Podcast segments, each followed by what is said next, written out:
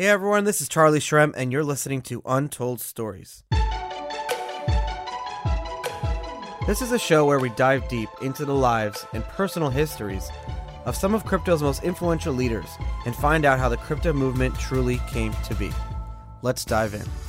As we wrap up the year of 2019, it's nice to look back and focus on, you know, how the year went and what we've been up to. It's also a good time to remember some of the cool applications that blockchain technology Bitcoin, Ethereum, and some of these other things can do for us, and how, you know, it just doesn't affect only finance. We're always thinking about money, money, money, and finance, but there are a lot of different industries that this technology can really change how we act and react with these industries and how we like do things in our daily lives. One of those industries is music. And there is no other company than Viberate that launched in 2017 and has been revolutionizing the music industry. We're very lucky to have the co founder and director of business development for Viberate, Vasja Veber, on the show. And we talked about some really cool things. What's really great about Vasja is that he didn't just show up and say, Hey, I know about music. He's been the manager for some of the top artists, DJs, and music production companies all over the world for his whole career. So he knows the music industry inside and out and he was able to build a company to completely change the way us his fans interact with the artists that we love. I don't want to give up too much more information because I feel like when you understand these things fresh for the first time, the light bulb that goes off in your head is something that is worth waiting for. So enjoy the ads. Happy 2020, happy New Year's, and I'll see you guys next year. I'm so honored that Untold Stories is sponsored by eToro. eToro is the smartest crypto trading platform and one of the largest in the world with over a trillion dollars in trading volume per year. What I really love about eToro is that the CEO has been around the Bitcoin space since 2012, so they really, really put their money where their mouths are. US customers, myself included, we can trade the most popular crypto assets. In fact, almost all of the ones that you want to trade with low but transparent fees. So you actually know what you're paying for everything. And that's really, really, really important. So if you're not ready to trade yet, you can practice building your portfolio with the eToro $100,000 virtual trading feature. So you can create this whole portfolio without trading with any real money to see how you'll do and you can learn all the different ins and outs without using any real money yet. And then once you're comfortable, you can enter the market and start buying and selling crypto for real. Best of all, one of my favorite features is that you can connect with 11 million other eToro traders in the world, myself included, and we can talk trading, charts, and all things crypto. So listen, head on over to eToro.com, links are in the show notes, and build your crypto portfolio the smart way. I want to thank and give credit to the first ever sponsor of Untold Stories, Scott Offord. Scott is a Bitcoin mining consultant, and I really want you guys to check out one of his coolest apps that's free to use. It's a Bitcoin mining profitability calculator that you can check it out before you get involved in mining, or if you just want to learn more about whether mining is profitable and how it works. The website is cryptomining.tools. That's cryptomining.tools you can enter your estimated uptime and get more realistic profit projections. It includes really cool features like the impact of the Bitcoin block reward halving, which is actually coming up extremely soon. Their API allows you to embed profitability calculators and other live data directly into your own website, all for free. Also, if you're wondering which miner is the most efficient or has the best chance of breaking even, you should try out their interactive hardware comparison chart. So it's a hardware comparison chart. So you can compare all different types of miners for all different coins and tokens, and it's interactive. So you can play around with it. It's by far the best tool if you have any questions about mining or if you want to learn more about mining, it's the best tool you can check it out. As a mining consultant, Scott helps you make data backed business decisions. He will be involved in the process if you want to buy a miner, if you want to sell a miner, if you have miners that need to get into data centers. I mean, if you follow Scott on Twitter, even if you're not in the mining industry, you learn so much. I follow him, it's super cool. You can check it out on Twitter or Telegram at Offord Scott. That's O F F O R D S C O T T. That's O F F O R D S C O T T. Again, I want to give a special thanks to Scott. You were my first sponsor when the show was just launching. Thank you so much. Untold Stories wouldn't be here without the amazing production company Blockworks Group. A few months ago, I approached Blockworks Group and I said, Hey guys, I want to do a show, Untold Stories. Can we make it happen? And these guys are the only event and podcast production company that I trust. Really, the show is powered by them, and it wouldn't be here today without the amazing work of the Blockworks Group team. So, for access to all the premier digital asset conferences and to check out their other podcasts in their network that they produce, check them out at blockworksgroup.io. That's blockworksgroup.io. I promise you will not be disappointed. The general theme of this show, as my loyal listeners, you guys know, is a lot of times we talk to guests that have left their um, industry or whatever they were doing before crypto, joined the crypto space, started a company, joined a company, built something. My next guest, Vasja Veber, is a very interesting character when we met a few years ago. First of all, um, he had jo- he's joining us from a successful industry, the the music industry, as a uh, manager for um, Umek and and other DJs in the European theater, but also in the world. But what's interesting is that he found issues with the music industry and how blockchain technology can solve those issues. Vasja, thank you for joining our show. Thanks for having me, Charlie. So you join us from Slovenia, which is a very small country, a very proud country. Do you think that because of that, because of how you were raised, um, to be very proud of who you are, that is attributed to your being able to go out and um, launch this new company? Well, it, it certainly has some some advantages. Um, first of all, is that we've always had to go an extra mile. So, being from a small country, especially from an Eastern European country, it means that we have to hustle a bit more than than if, if we were maybe born somewhere in, in the US or, or in, in, Western Europe. So we've been through a lot in, in our short history. Slovenia gained independence in 91. And before that, we were in Yugoslavia. We went through communism. We went through a war. So uh, I think that that made us maybe a bit more, like you said, a, a proud nation um, and really, really hard workers. So we were known. Actually, Slovenians, I heard when I was in Silicon Valley that Slovenians are known to be extremely hard workers. And that's why a lot of my fellow countrymen moved over there, especially engineers are really, really popular over there. We work hard and it's still cheap workforce compared to, to the West. And a basketball player. You have a professional NBA player here. Oh yeah, um, not just one. Actually, we have two. Uh, we have Goran Dragic of Miami Heat and Luka Doncic, who's probably going to be Rookie of the Year from Dallas Mavericks. So yeah, we're a proud nation. Actually, a, a lot of Americans.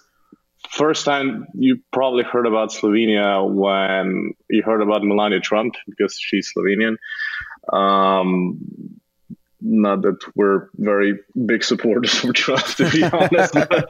Uh, still, that's it's, still that's yeah, interesting. She, yeah, she did something for promotion. That that's true. She she put us on a map. But what we're extremely proud of is uh, of our two guys uh, in NBA and.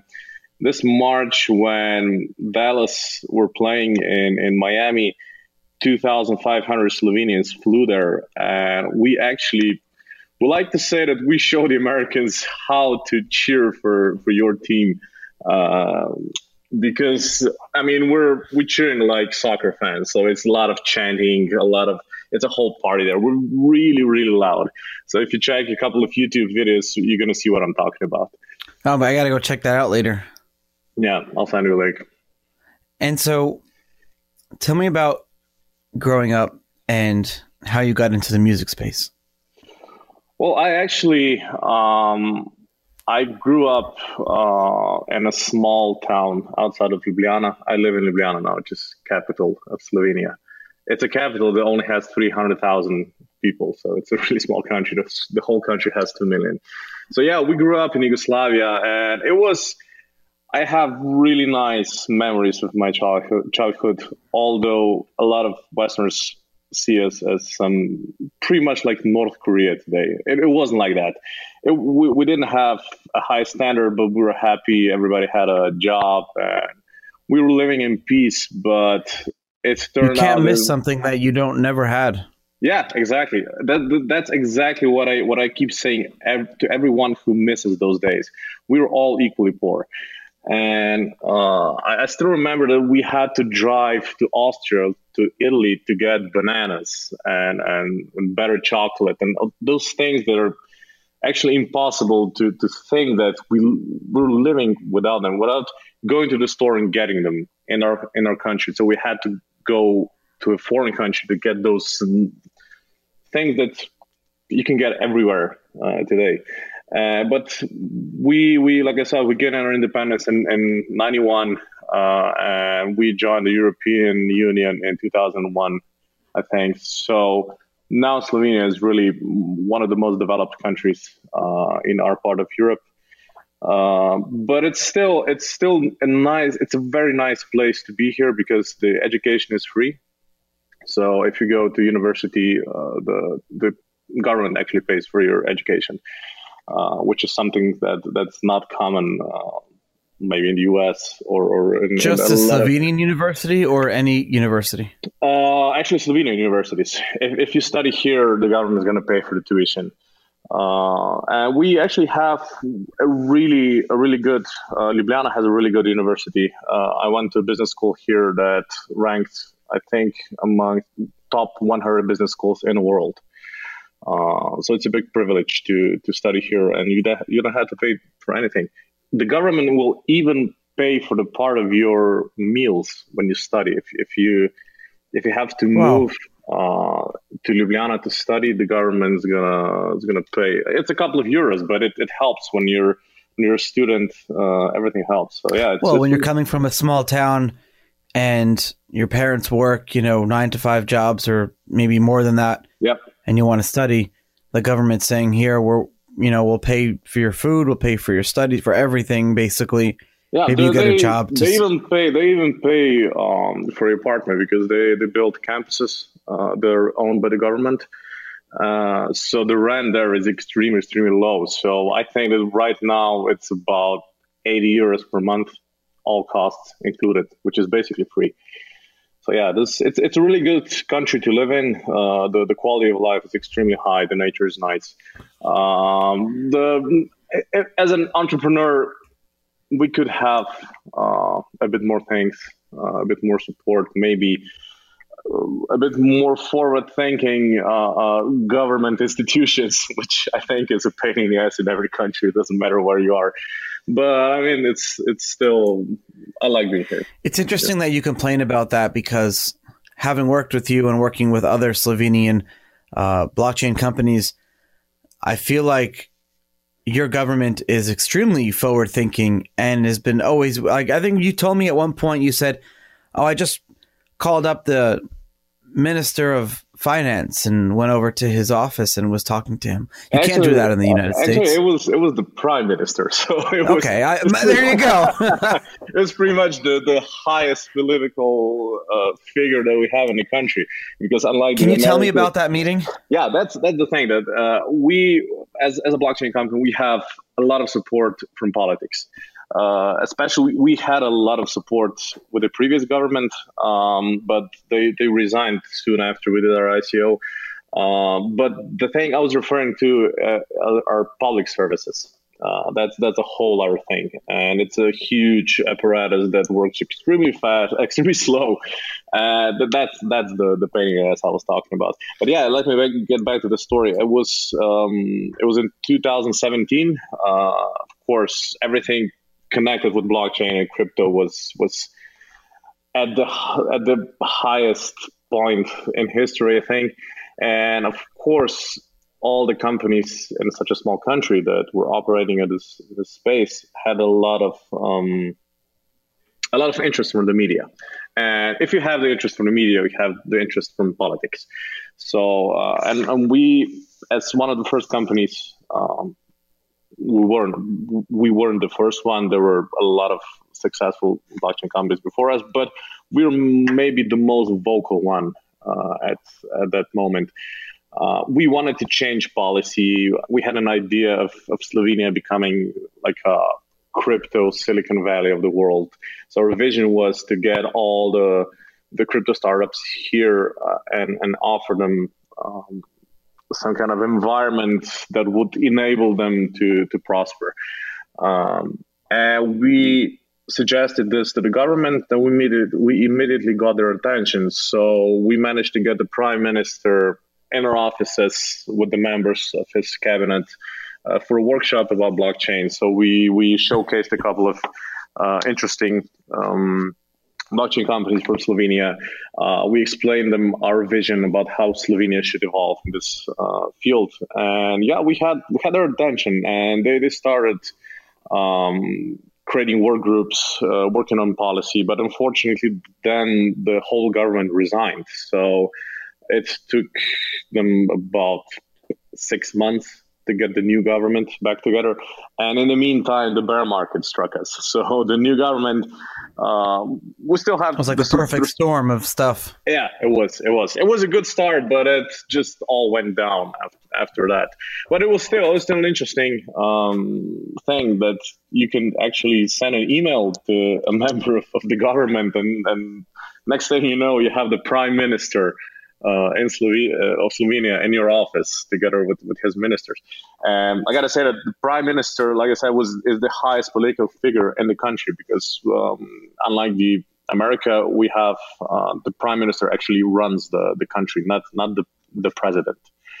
Uh, but also, I did have a, uh, an opportunity to present Viberate to the president of Slovenia as well. Actually, he had an official visit from president of Slovakia, which is this, the, it's not the same country. Slovenia and Slovakia often get mixed.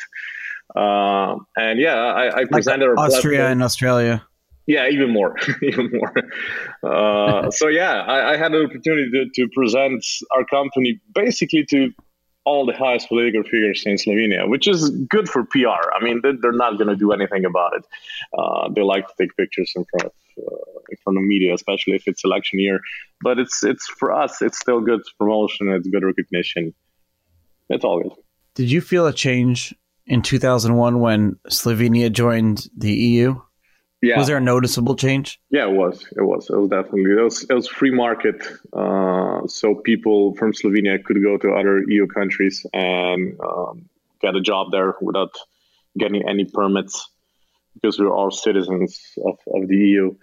Uh, and later on, we adopted. I think it was 2004. I'm not sure. Got to check that. We adopted the euro. So be- before that, we had our own currency with a high inflation rate, and um, it it all skyrocketed from then. So from there, so our GDP went up, uh, our our uh, salaries went up. Of course, the cost of living went up, but still, it's the, the whole standard is it's it's not. You cannot compare what we have now to what we had like 20 years ago. It's a whole different country now. For the better. Yeah, it's much better people were still lying. That that's the thing with Slovenians that we're we're a country that we're never content with what we have, we, we have. So a lot of people will say, "Yeah, it's it's not okay. We're still a banana country." So and it's not the quality of life is not here, and we still have communism and all kinds of crap. And those, those are usually people that don't travel. Uh, and I, I mean, I travel a lot, and I, I saw all kinds of uh, countries outside Slovenia better um, better evolved. Uh, I saw countries that are really really poor, really rich, and actually I, I always like to get back home and, and just be here. Well, you know, you you love where you live when you want to go back home. For years, I it depends lived, where you live. I live true story, exactly. For years, I lived in all these different places, and I would never want to go home. We would just keep traveling and traveling. Now, I never want to leave here. Yeah, you got old. We all got old. So the older uh, you get, the the more you like you like your home. But it's it's still. I mean, I, I see we we we have the whole European Union has a big problem with with migrations from from the northern parts of Africa. It all started with Syria, uh, as you know, and and the whole migrant wave at one time wanted to go to Germany through Slovenia. So for a country that has two million people, we had to deal with one million migrants. So it was it was I think about three or four years ago, four years ago I think, we had one million migrants on the border, and we had to deal with them, and they all wanted to go to Germany, but a couple of them stayed in Slovenia and said, "Hey, it's probably better here than in Germany." Uh, but I, I mean, it's they, they they don't they had a goal and they want to go there, although they didn't know that they could actually, if they seek asylum in Slovenia, they could live here much, much better. Sure, you don't want to go somewhere where there's a lot of people like you. You want to be different, I guess. So it'd be better to stay in Slovenia, but I guess they saw it as more job opportunities there. Yeah, I mean, Germany has this brand of being the promised land of Europe. Uh, the, the thriving economy and whatnot. I mean, it's it's a nice country, but still, they have their, their, their pluses and minuses. And I think that for for those people who who are looking for opportunities in Germany, they, they had a better chance of getting them in Slovenia, but no one no one knew that. I mean, it's it's still for such a small country, we couldn't even take a percent of them. Uh, so, so yeah. you were in university yeah. and you studied business. Yeah, is that how you got into the music space? Uh, yeah, after after I finished my master's degree from marketing, I joined um, an event management agency here in Slovenia, and one of the partners was Umek, who's one of the biggest techno DJs uh, in the world. And soon after I joined, uh, we said, "So look, you don't have a professional management." Uh, he was just taking um, care of his own business and marketing everything. And DJs don't really know how to do that. Um, neither they should know because they, they should uh, focus on, on the creative part of their business. And he said, why don't you manage me? I mean, you, you have a lot of knowledge about marketing. You guys are doing uh, music events, electronic music events. And we said, okay, sure. How hard can it be? And turn out it was pretty hard, but we're, we're fast learners. So um, we started. Why? A, a, it's a whole new. It's a whole new culture. It's a. You have to get accepted. Uh, it's it's actually when you start working in the music business, you see that how small the world actually is. So it, it was kind of being late to a party when you don't know anyone. So you just step into this room and there's every everybody's talking with each other, everybody's having fun, everybody knows each other, and you're just like some guy who accidentally got in that room. So you have you have to make a name for yourself. You have to travel a lot, um, attend different conferences, just spread your network. Um, and yeah, we we kind of managed to to to um, get the knowledge, get the network, and get his career going. So um, he was voted among top 50 DJs in the world a couple of years in a row. Um, we we managed to got his the number of his gigs from around 60 year to over 100 year, which is huge. Uh, so he was playing at Ultra all over the world, uh, almost every year in Miami which is their flagship uh, event, uh, EDC Las Vegas, in uh, on the main stage, which is huge because they sell, I think, four hundred thousand tickets for a weekend festival. It's it's huge. It's a whole.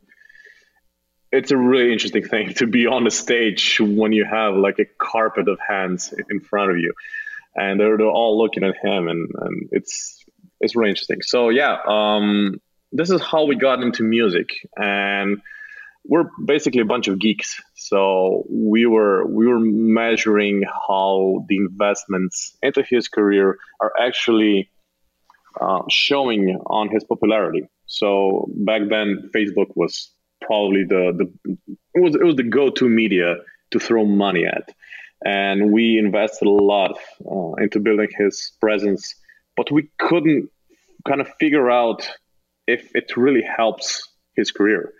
So we built a website back then it was it was called Top DJs, and we we started measuring just some simple social media metrics for DJs, and we we entered a little over 1,000 DJs uh, into the service, and we opened out the database so anyone can contribute. And in about a year, we ended up with 30,000 DJ profiles, just user wow. generated. So yeah, we said it's probably a business here, and we we said okay, let's not just make it about DJs, let's make it about the whole music industry. And we raised our seed round, uh, one million dollars, and we took down top DJs and we built Viberate from scratch. And now today we're closing into having half a million of, of musician profiles, 130,000 venues. Um, we get data feeds from Ticketmaster, Eventim, Eventbrite, Skill. All those big ticket providers feed us event data. So we analyze about half a million events at every, any given moment. We feature around 70,000 live ticket links and it's still growing like crazy. So yeah, uh, this is this is how it all started and evolved to where we are today. Well, so tell me about the transition between Top DJ and Viberate. It was it was uh it was actually quite a big jump, and Top DJs was a hobby project. Um, so we just we put it together real fast in about three months. It was from the idea to to live service. Uh, but Viberate was really um, it, it's a huge project. Right now we're employing 110 people, uh, 60 people full time here in Ljubljana, and and 50 all around the world. And it's uh it's like Top DJs was like building a bike, and Viberate is like building a rocket ship. That's that's the whole that's the that's the difference. Uh, because DJs were only measuring some simple metrics like how many followers you're getting uh, on Facebook, Twitter. Back then was still MySpace, Google Plus. Uh, but Viberate is measuring all kinds of other metrics. So we're plugging into APIs of ticket vendors, streaming sites. We added a couple of more um, social media sites, we're not only measuring how many followers you have because anyone can buy followers. You can go to any click farm and you all of a sudden you're going to get 1,000, 100,000 followers on Twitter, which is which doesn't mean anything and, and, you're not more popular because you have them. It's just a number. We're it's also, about engagement. Exactly. That's we we have engagement metrics so we we're looking into how many plays we're getting on youtube uh, how how people are mentioning you uh, as an artist online. So we're also measuring how artists follow follow each other. So if you're a small rock band uh, from Sarasota and you get followed on Twitter by Metallica, that means that you got noticed by a huge band, and your Viberate rank is going to grow. So you're going to go up the uh, up the chart. But that that's just the part how, how we're um, how we're measuring everything. Now, where does blockchain fit into everything here? Uh, well, at first we we wanted to introduce a marketplace like Airbnb for musicians where you could go to Viberate and book your wedding DJ. Uh, but that was on the on the top of the hype, of the crypto hype, because uh, everybody said, "Yeah, sure, I, I, I, could use cryptocurrencies to get my." I I would. Uh, the artist said that they would be up for uh, receiving crypto for for their fees. But then everything cooled down, and as soon as you mentioned blockchain, everybody turned away. So we took the year off of our plans uh, um, to implement blockchain, and we we wanted to focus on building the community because if you have a strong community, then it, you have a better chance of introducing disruptive features. And right now, just today, we had our we had a meeting with our development team uh, about introducing the first in the series of blockchain features, which is going to be um, as an artist or a venue owner, you can go to Viberate and you can claim your profile. And what we're going to do is we're going to put those profiles on a blockchain. Uh, so you'll be able to claim it and you're going to have all the information that we collect about you. You're going to have it on your phone. It's not going to be on our server anymore. So, and one of the business models that we have is that we can feed uh, external services with our profiles. So, for example, if you go to if you want to buy a concert ticket, you go to let's say Ticketmaster or any other ticket vendor, and you check who's playing. And what usually what you get is like an outdated photo uh, some bio, and that's it. So there's no way for you to find out more about the artist that's playing, which is where we come in. So we feed the our profiles that include the hottest video of last week or, or a month, the most engaged content on Instagram. It, it's, it's, it has all kinds of popularity metrics and popular content by the artist that represents the artist. So it, it makes you it makes the UX much better uh, for you as a fan. So you can do a quick due diligence about who's playing and maybe maybe discover some new artists. And this is how this is one of our services. And how we're going to use blockchain is that artists who are going to claim their profiles will be able to share the content with those services as long as they want to uh, with the services that they choose to, sh- to share and they're going to be able to choose what kind of content they want to share with them because this is the huge this is a huge thing in the music industry because artists are going to get are, are, are getting new photos maybe every couple of months they say okay i need new photos i, I lost some weight or maybe i dyed my hair or it's, it's not me anymore um, or, or they they update the, their uh, bios or change their Twitter handle or, or they can change whatever they want. And what they have to do is they have to inform their booking agents. So they say, okay, I got a new press prospect. You have to update this, and then the booking agent has to go to all all their partners, to promoters, and said, okay, our guy is using different photos, you have to update that that on on if you're promoting an event with him, you have to update this, and they're not going to do that because basically you have to trust someone that they're going to log into their computer and upload a new photo. And most of the time, they're, they're just going to forget that you asked them uh, to do so. But with our service, uh, you as an artist with a claim profile, you're just going to upload your photo and you're going to push it to all their services. So it's going to get updated instantly without them even knowing. So this is this is the first uh, thing that that we're going to introduce, and it's it's really exciting. I'm so honored that Untold Stories is sponsored by eToro. eToro is the smartest crypto trading platform and one of the largest in the world, with over a trillion dollars in trading volume per year. What I really love about eToro is that the CEO has been around the Bitcoin space since 2012, so they really, really put their money where their mouths are.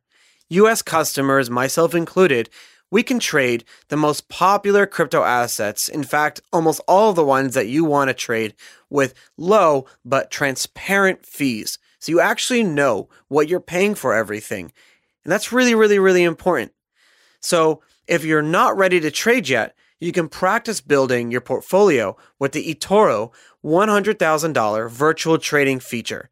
So you can create this whole portfolio without trading with any real money to see how you'll do. And you can learn all the different ins and outs without using any real money yet. And then once you're comfortable, you can enter the market and start buying and selling crypto for real. Best of all, one of my favorite features is that you can connect with 11 million other eToro traders in the world, myself included, and we can talk trading, charts, and all things crypto. So listen, head on over to eToro.com Links are in the show notes and build your crypto portfolio the smart way. I'd like to thank my sponsor of Untold Stories, Scott Offord. Scott is a Bitcoin mining consultant and provides managed miner hosting services in Texas. If you need to get at least 25 megawatts of miners online in the next three months, Scott wants to talk with you right now. Contact him on Telegram or Twitter at OFFORD S C O T T. He's offering an all in rate of 6.5 cents per kilowatt an hour. Wow, that's like super cheap. That's like electricity cost in the Arctic, where things are automatically cooled because it's so cold. So he's offering 6.5 cents per kilowatt an hour without any capex required. Or if you commit to $170,000 per megawatt upfront, he can get you a rate of 5 cents per kilowatt. Am I reading that right? 5 cents per kilowatt? That's unbelievable. Scott can get your first 25 megawatt hashing within 16 weeks from the date of signing. All the infrastructure, power lines, substations, water lines, and buildings are fully owned by the hosting company. By the end of March 2020, they will already have 150 megawatts online in Texas. This is such a super cool ad to record because my listeners are learning about mining now. Like this is This is really interesting. I, I didn't even know half this half this stuff before I met Scott and he started sponsoring the show. So make sure you check out Scott on Telegram and Twitter at O F F O R D S C O T T. And Scott, thank you again for being my first ever Untold Story sponsor. You said you said something interesting though. You said that you can't uh, launch disruptive features until you have a community. Yeah. But how do you get a community without having disruptive features. It's like a chicken and the egg problem. Yeah, that's that's that's the problem with any marketplace. The chicken and egg problem is so if, if you if you want to launch a marketplace and if you don't have interesting artists that are going to be willing to book themselves their gigs through their marketplace, you're not going to get promoters that are going to book them. And if if you don't have promoters, then you're not going to get uh, better artists. So you have to offer them different uh, different features that maybe are not as disruptive as your final vision is. But what we did is we offered them profiles that, that feature their uh, their content, that, that rank them uh, in their country or within their genre. And basically, Viberate profile can act as an artist's own website. So there's a lot of artists that artists that stop thinking about having their own website because they have their Viberate profile. And this is the feature that we're offering, and we'll let them claim them, uh, uh, let them claim the profile. Um, and and this is how we're telling people about our service and getting people to to register and to start using their profiles. And once we kickstart this, it's going to be much more, much easier to introduce features that are maybe not uh, so mainstream, but can be very very disruptive in, in, the in the near future. It's it's always hard to build a community on features that are maybe before their time, so maybe maybe ahead of time. Or you just don't want to like waste waste a good feature when you don't have a large community yet. Yeah, exactly, and that's that's exactly what we're we're we had a lot of complaints from from VIB holders. So yeah, why didn't you? Uh, why did you? Why did you move the deadline for the marketplace? And we said we explained them exactly what I explained now. So we're, we we want to want to focus on building the community first because it will give us a better chance of introducing uh, a successful service. And a lot of people understood because they thought, yeah, maybe they, they saw that a lot of um, music sure. companies raise money through the ICO, especially on the um, on the recorded music uh, side. Uh, so they wanted to collect royalties uh, through blockchain, which is, in theory, it's a wonderful feature to have. It, it, solves so many pains, but it doesn't have the community backing it, and that that's that's where they all failed. So what you're saying is, you have all these great ideas how blockchain technology can really um, disrupt the music space, mm-hmm. like with royalties, but without mass adoption, without the community backing it, without people actually agreeing to this, it's very difficult to to to to make those things work be, beyond conceptual stages. Yeah. So then, what to, do you do? You have to reach a tipping point. So this is this is why we're growing our database. So we started with thirty thousand artists. Now we have four hundred sixty thousand artists. Uh, right now, we're talking with a middle-sized global streaming service um, to help us get in front of artists, um, so that we could get more artists to claim our profiles. And you just have to get out there, uh, offer great service, hustle to get maybe a couple of claims from from prominent artists to get the word out. And once the ball starts rolling, it's going to go really fast. And what we're going to do after this is we're going to offer a hand to other companies that are developing services for music, um, blockchain and, non- and non-blockchain companies. And we're going to offer them marketplace. We're going to say, okay, so we have this very vibrant community of musicians, and you obviously have a good good technology that could help solve those pains, but you you don't have the market. So why don't you why don't you come on board? And we're going to put you in front of all our users, and you can you can start selling directly through Viberate. Uh, and hopefully, if this happens, that we're gonna we're gonna be like I'm. I, I usually say that Viberate is like IMDb for the music industry, and this is exactly what's gonna happen when the ball starts rolling. And it, it, it has started rolling already because. Um, you got the attention from big artists like Linkin Park was the first superstar act to claim their profile. and later on it was the Chainsmokers and Robbie Williams and all kinds of DJs. Um, Imogen Heap, who is a big blockchain enthusiast, she, she's all she's also on board. She claimed her profile. Uh, we met a couple of times with her. She was she was actually in our offices. Um, so yeah, we're we're slowly getting there, but it's it's it's not easy. Mark Cuban said that he stays away from investing in music business because it's so hard to to to really succeed. That's interesting. What Mark Cuban said. So, but that I see that as maybe it's like ripe for disruption. So, but let's talk about that for a 2nd mm-hmm. Um, you have you have the space, the music space that's hasn't really changed. I mean, we saw disruption with like Spotify and Apple Music. How how you're? I think the biggest change that we we see in music, besides for going from like the CD or vinyl to the CD, then CD to to MP3. Um, but besides for that, one of the biggest changes is the fact that instead of paying per song, you're paying for a subscription to have unlimited music. Mm-hmm. Um, I think that's in the past like 10, 20 years, that has been one of the, the most important disruptions in, in the music space. But there, there could be more. Um, there could be more, but like you said, the space is so hard. It's so prone to change.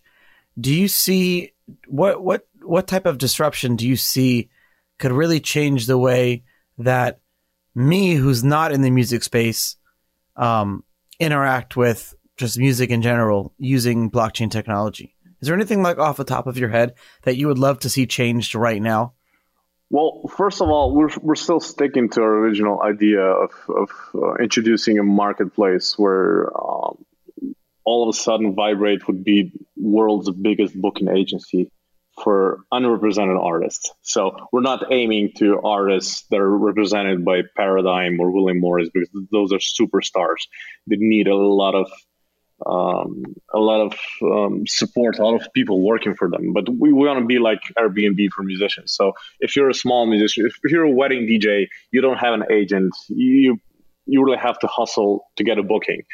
And we want to do a marketplace where uh, you'll be able to get booked through your profile and Viberate, and you could get you could get paid in crypto because it's it's instant. It's really practical. You don't have to wait for um, for your bank to call you and say yes so you got uh, you got that wire. Maybe the event is already over once once it hits your account.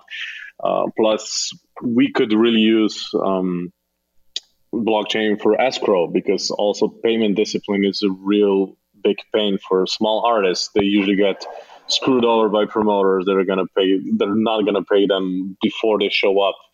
And it's it's really easy to do escrow services so this is something that could be really disruptive uh, in a world of live music, but in a world of recorded music, of course, uh, royalty collection is a big uh, is a big pain. It's still really really low tech. It's it's handled by a couple of uh, collective societies that usually what is that collective society is a it's actually a society that collects royalties from public place on behalf of artists and then they distribute those revenues to artists. But it's it's really technically it's easy to track each and every song that's getting played on the radio, but they they just don't want to do this for some reason, and the distribution of those revenues is really unfair towards smaller artists. So smaller artists are never going to get paid their share, their fair share. And this is something that a couple of um, companies in the blockchain sphere is working on. Um, and there's also ticketing a couple of really good uh, ticketing solutions based on a blockchain are out there. Uh, we're just in Miami together with Block Party. They have a uh, a really good solution, and we're probably going to integrate them sooner or later into Viberate as well. Um, tickets are there's a problem with ticket scalping. There's a problem with forged tickets. Um, I, I, don't. I, I, still can't believe that paper tickets are still around in, in this day and age. And this is something that, that could be really easily solved uh, with tickets being tokens on a blockchain.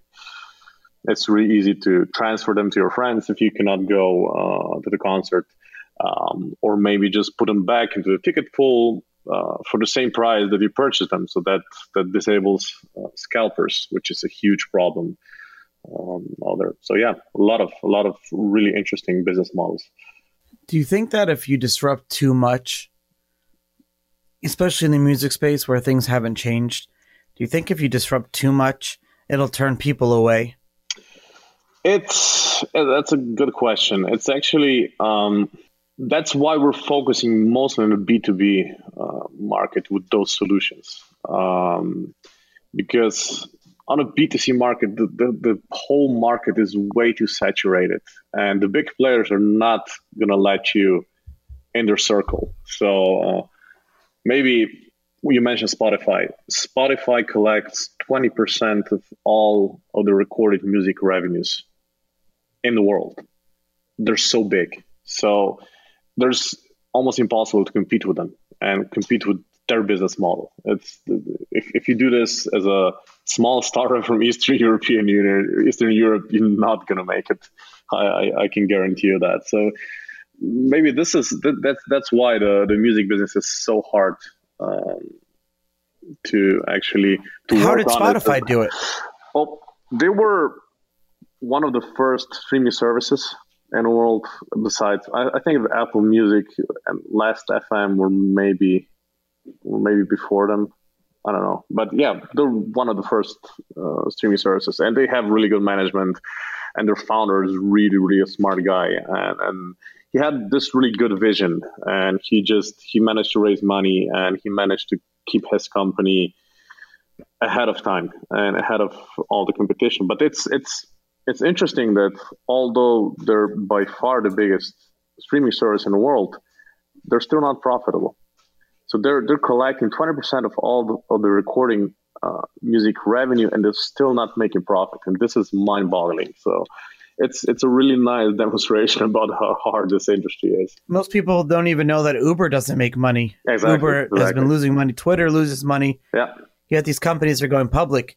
Yeah. But what I want to understand is Spotify basically changed the way that we listen to music. Yeah. By changing it to uh, you know, the the freemium model how did the music industry uh, accept them?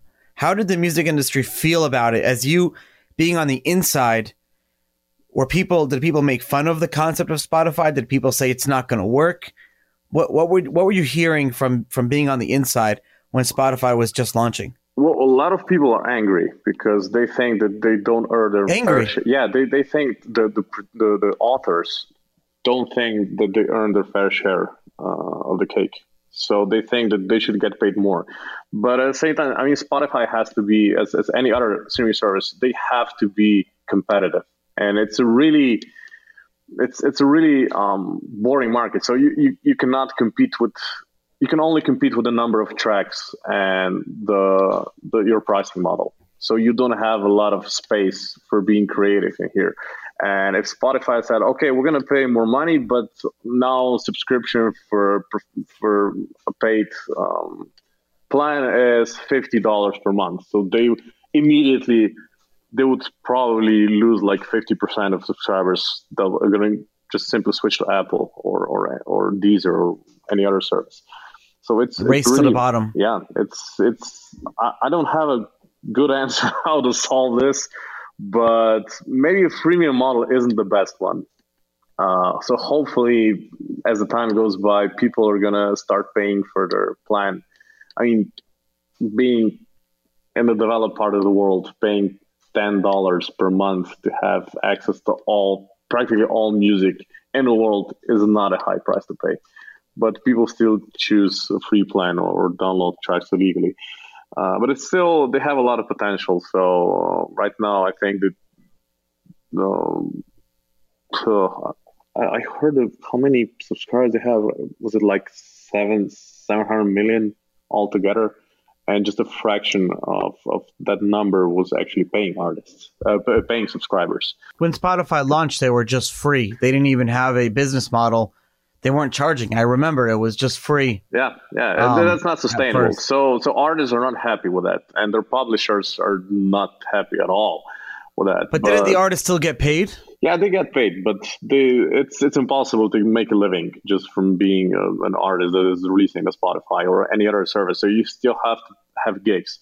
Most of the artists right now um, earn the majority of their money from live shows, from fees that they get for for playing live. And that's and that's changed because it used to be that they'd earn uh, most of their money from CDs and maybe their shows weren't as good. You yeah. know, you go to a concert, it was just a bunch of people on stage. Mm-hmm. And now you go to a concert, and they are like events. They are you go to a show because of the experience now. Exactly, especially and, in electronic music. A, yeah, that's that's an adventure. So you even if you don't like the music, you're still gonna enjoy the show.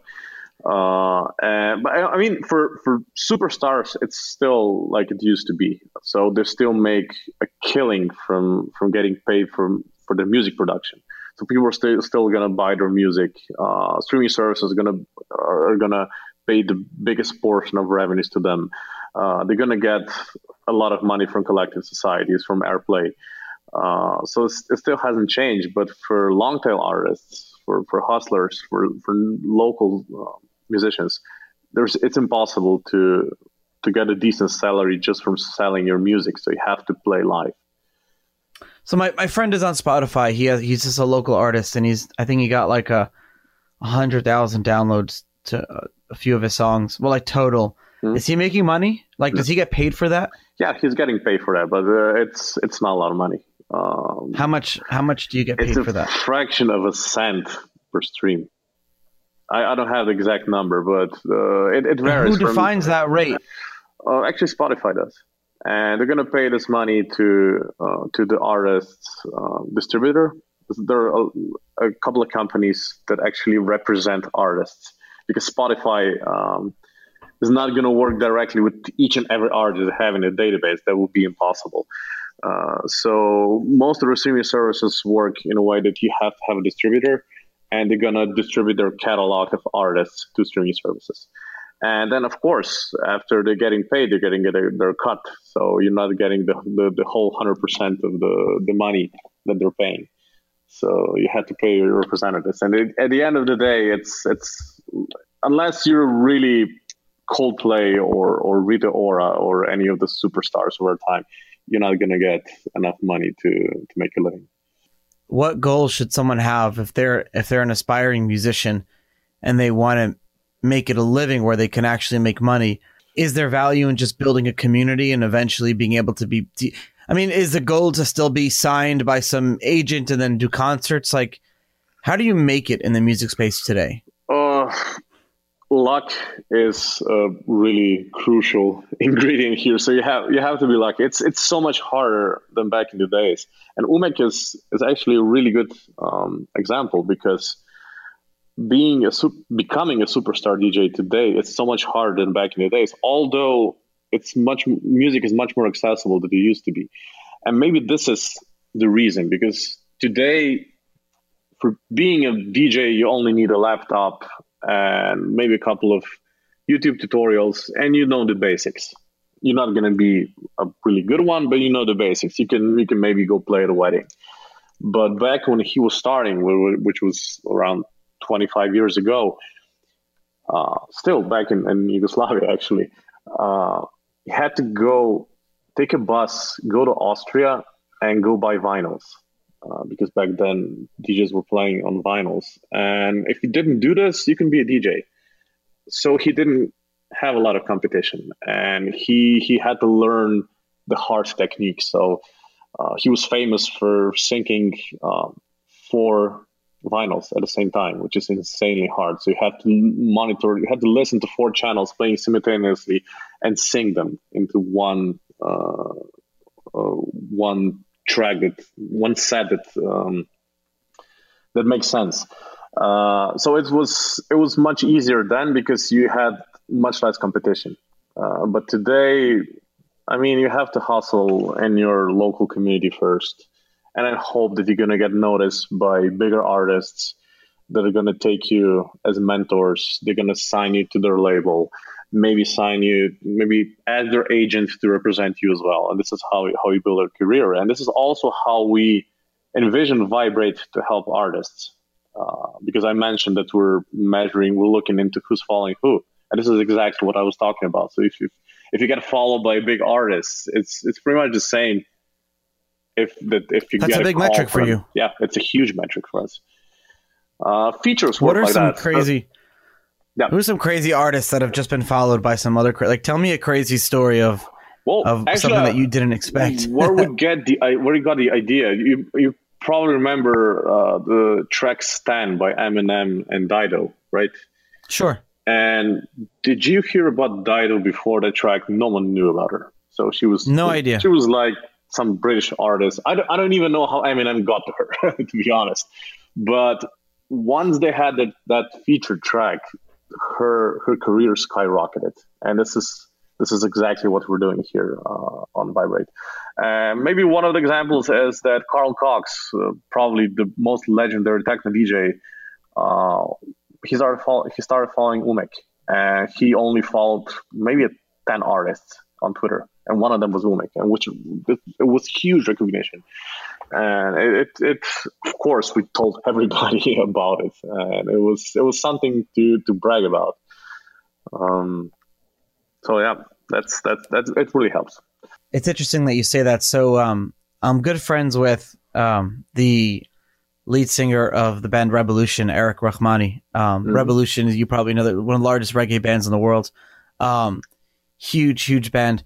And um, I was at one of their shows a few a few months ago, hanging out hanging out backstage with them, and I was talking to just I was just having a beer with with um, their second guitarist, um, who's fairly new to the band, and we're just he's a young guy, he's like my age, he's in his twenties, and I asked him, we were just chatting, and I was like, by the way, how did you how did you find out like how did you get here? Um, you know, like because the band Eric um, and the other two the other two band members are um, the other three band members are college roommates in um, Santa Barbara in California. So so so him I was like how did you um, Kyle I was like Kyle how did you um, find out about this band? Like how did you everyone knows the band but how did you get in?